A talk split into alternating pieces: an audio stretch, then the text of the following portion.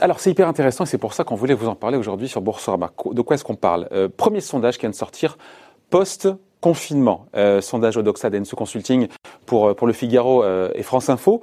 sondage assez éclairant sur notre psychologie, sur la psychologie des Français, après justement deux mois de confinement et après quasiment une semaine de déconfinement. Bonjour Benjamin.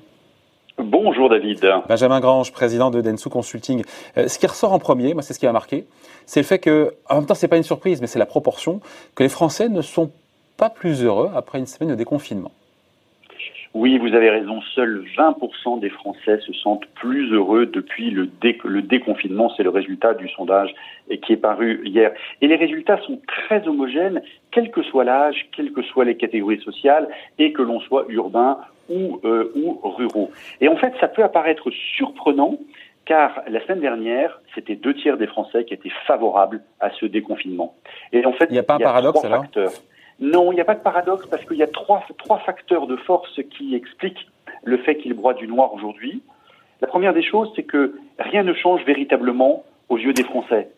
Bien sûr qu'il n'y a plus besoin de se munir d'une autorisation, mais, mais en même temps, euh, il est difficile de reprendre une bonne partie de leurs habitudes le manque de vie sociale, euh, euh, la distanciation, elle continue finalement d'alimenter une forme de solitude, de repli.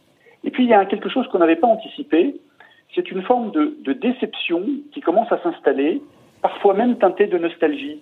En fait, c'est un peu comme si euh, avant on était tous dans la même situation pendant le confinement, tous logés à la même enseigne et donc tous solidaires. Et maintenant, on reprend en fait un peu la vie d'avant et c'est de nouveau chacun, chaque, chacun sa vie et chacun, et chacun pour soi. Ouais, il y a ces déceptions, c'est évident. Je pense que beaucoup de Français, vous l'avez dit, hein, imaginaient peut-être retrouver leur vie d'avant et c'est ça. On n'a on pas retrouvé, pas tout de suite, cette vie d'avant et c'est pour ça que bah, les Français, 80%, broient un peu du noir. Quoi. Exactement. Et en fait, euh, euh, on pourrait imaginer qu'il y a un pessimisme excessif. En fait, on s'aperçoit que euh, vous avez dans cette première semaine pratiquement 65% des Français qui ne sont pas sortis plus ou plus souvent. Euh, de, la même, de la même proportion qui n'a pas souhaité revoir des membres de leur famille ou des amis. Euh, il y en a 70% qui sont pas retournés au travail, 83% qui n'ont pas renvoyé leurs enfants à l'école. Donc tout s'explique. Euh, vous voyez, en fait, tout s'explique. Et en fait, c'est un phénomène qui, qui, est bien connu. Alors loin, évidemment, de la France et au Japon, il s'appelle euh, l'ikakomori. Et en fait, ça désigne une forme d'étape psychosociale et familiale euh, euh, de ceux qui vivent un peu coupés du monde, un peu coupés des autres, cloîtrés, le plus souvent reclus pendant plusieurs mois. Et donc on, commence à voir, au Japon c'est très connu, et on commence à voir euh, en France, je ne dis pas les symptômes de, ce, phénomène, mais en tout cas quelques, quelques illustrations. Donc pessimisme logique attendu, peut-être un peu excessif ou pas d'ailleurs, mais en même temps, quand on voit euh, la flambée des chiffres, la flambée du chômage, le nombre d'emplois détruits en France, euh, cette peur qu'on a potentiellement d'être infecté en allant dans un magasin, il euh, n'y a pas de quoi être optimiste non plus. Hein.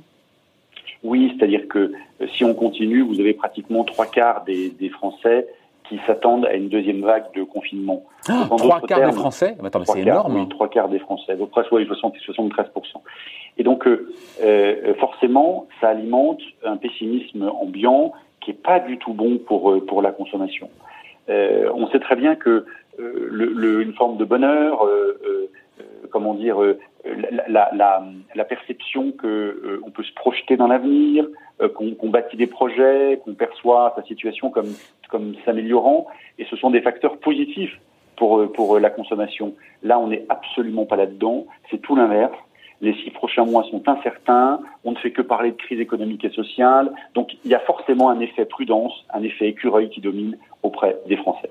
Ouais, donc c'est pas de bonne augure malheureusement sur les prochaines semaines, prochains mois en termes de consommation. Euh, qu'est-ce qui inspire aujourd'hui confiance aux Français? Vous leur avez demandé? Oui, on leur a demandé. Alors, euh, ce qui, euh, pour, rejoindre la, le, point précédent, ce qui n'inspire pas confiance aux Français, ce sont les transports. Et à contrario, et à contrario, ce qui inspire le plus, c'est la manière dont les entreprises ont pris le problème sanitaire. Et, et, finalement, vous avez presque 78% des Français qui jugent satisfaisant le niveau de sécurité dans les entreprises depuis le 11 mai. Et là, il faut voir les choses de manière assez positive. C'est-à-dire que. Enfin, en même temps, très peu, ils euh, sont retournés aussi. Donc, euh. Oui, mais euh, si vous voulez, quand on posait, cette, quand on posait ces questions-là les semaines précédentes, il y avait une anticipation que ça se passerait pas très bien. en fait, ce déconfinement, il se passe plutôt, il se passe plutôt bien, en tout cas moins mal euh, que qu'on ne l'imagine. Alors, forcément, les chefs d'entreprise, ils sont pour beaucoup parce que parce qu'au-delà de leur de leur responsabilité pénale, en fait, ils ont beaucoup anticipé et pour eux, c'est un enjeu vital que de reprendre l'activité sans jamais mettre en danger les collaborateurs. Et là, il y a plein de choses qui ont été faites. Je, peux même souligner que eh, ils ont reçu, euh, ils ont réussi à avoir des masques, l'ensemble du matériel de protection bien avant euh, euh, qu'on en ait, qu'on puisse les trouver en pharmacie ou dans la grande distribution. Donc grande confiance des Français à l'égard de, l'entreprise, euh, du protocole sanitaire euh, qui est proposé. Défiance, j'ai trouvé ça intéressant, on s'arrête quelques instants, euh, Benjamin, défiance à l'égard des autres.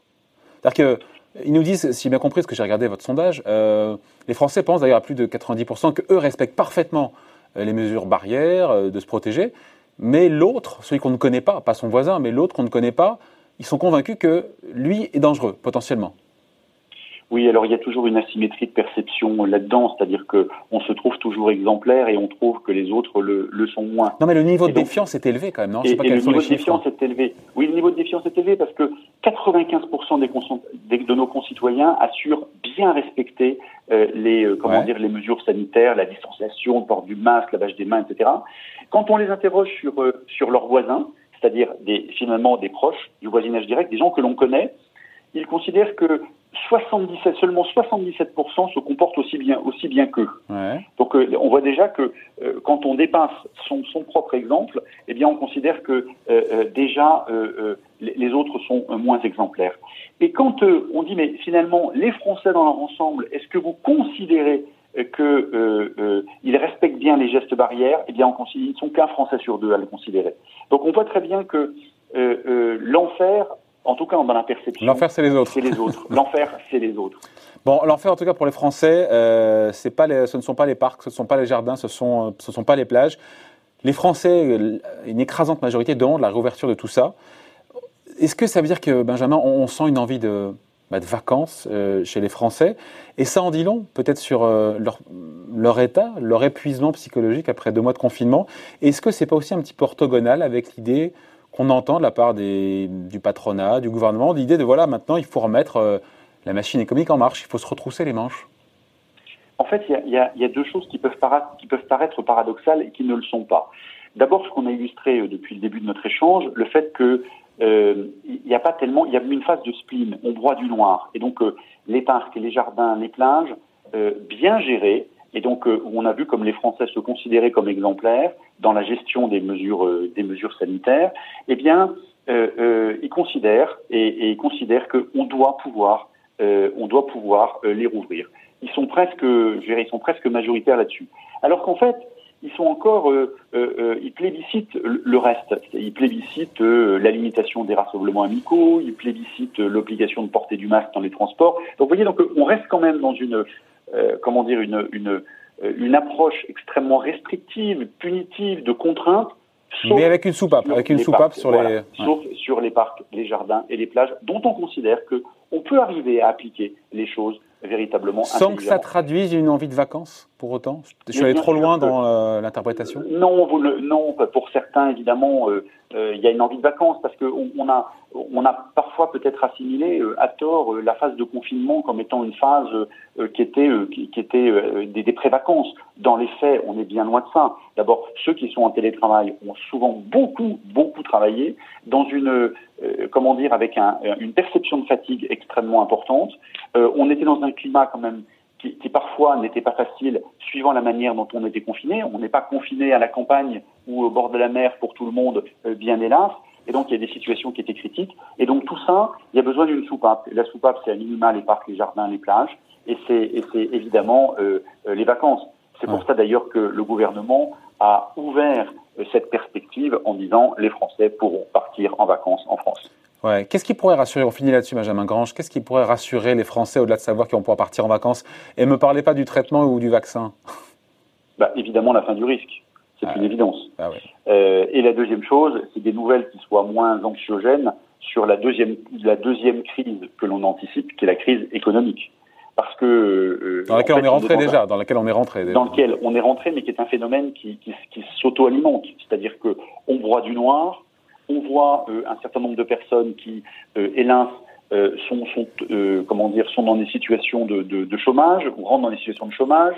On a un discours ambiant d'entreprises qui ont des difficultés. Vous verrez qu'il y aura certainement des grands symboles. C'est-à-dire s'il y a des entreprises un peu emblématiques, des marques connues qui, qui, qui font défaut dans les prochains mois, ça va encore euh, euh, alimenter ce sentiment euh, anxiogène. Et donc, et donc tout ça, tout ça alimente le fait que bah, il vaut mieux être extrêmement prudent et déclencher plutôt un, une approche d'écureuil plutôt que de vouloir consommer, surconsommer. Et évidemment, ça entretient la boucle d'une d'une d'une sous-consommation. Ouais. Bon, est-ce qu'il faudra, j'imagine que vous le faites, c'est quoi C'est toutes les semaines, tous, les 15 jours ce sondage? Parce que on est vous l'avez fait quoi hier, hier avant-hier, donc voilà, peut-être que ça changera dans les prochains jours, non? Ou faut pas dans? Alors oui, alors il a été fait avant le week-end. Donc il faut voir l'effet de notre premier week-end déconfiné. Ouais. Ce sera un, marqueur intéressant. Et il faut voir évidemment euh, le prochain pont qui, s'annonce pour voir si, euh, même avec la limite des 100 km, qui est quelque chose qui, qui aujourd'hui crispe euh, un peu les Français parce qu'ils ne la comprennent pas et ils comprennent mal son application concrète. Euh, euh, en tout cas, il faut voir si, le niveau de bonheur remontera euh, après ce, grand week-end. Bon, on en reparlera. Merci en tout cas. Décryptage signé Benjamin Grange, président du cabinet de Densu Consulting. Merci beaucoup. Bonne journée. Merci David. Bye.